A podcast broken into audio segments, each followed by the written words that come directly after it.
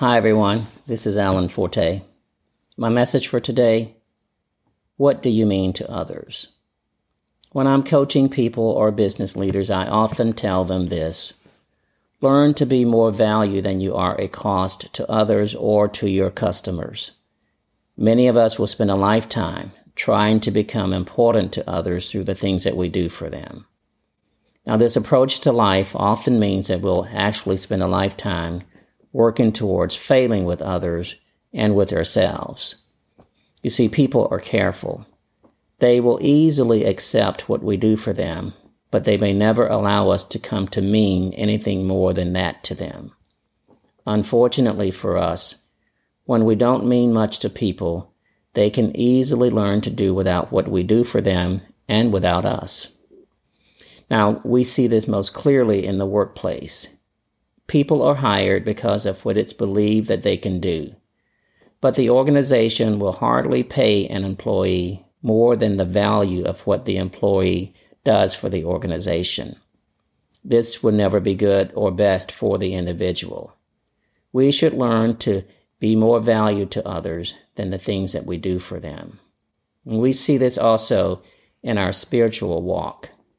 Many of us place a value on Christ for what he's done for us, and that's good. Better to value him for what he's done than to not value him at all. But there's more and there's better for some of us. 2 Corinthians 3:17 says this: Now the Lord is the Spirit, and where the Spirit of the Lord is, there is freedom.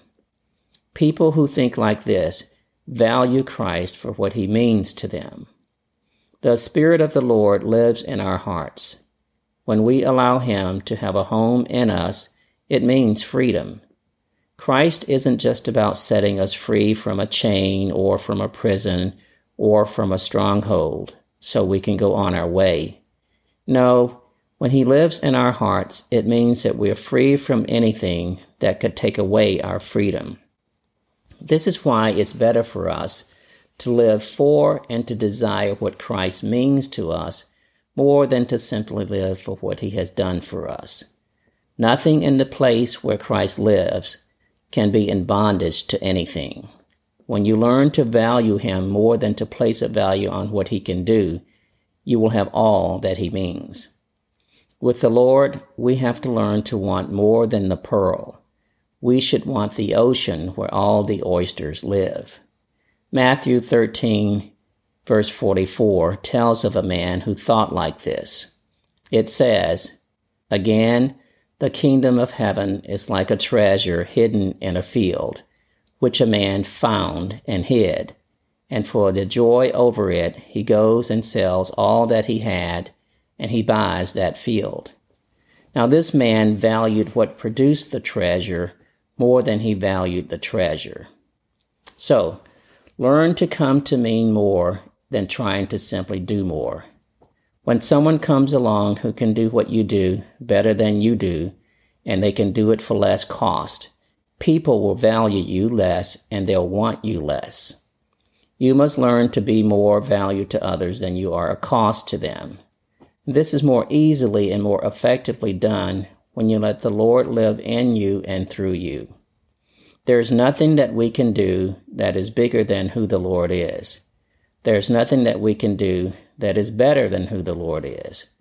Nothing the Lord does is bigger or better than who the Lord is and what he means to us. When we live by the value of who we are to others, it makes what we do for others of greater value to them. Christ living in us rewriting the letter of our lives before others enables us to live in freedom in the middle of what tries to take us captive. We can live like we have much in a land that has little. We can prosper in the middle of a famine. We can shine in the brightest sun, and we can stay dry in the middle of a storm. We can light up the darkest darkness, and we can be joyful in the middle of the most sorrowful moments. So, just as Christ means all these things to us, we should also work to become these type things to the people we encounter daily. We make life harder than it is because we live by what we can do more than by what we mean to others. Let the Lord have his life in your life. Then he will make you the doorway out for people who are looking for the key to the door that keeps them in bondage to something. Where the Spirit of the Lord is, we come to mean more to others than what we can do for others.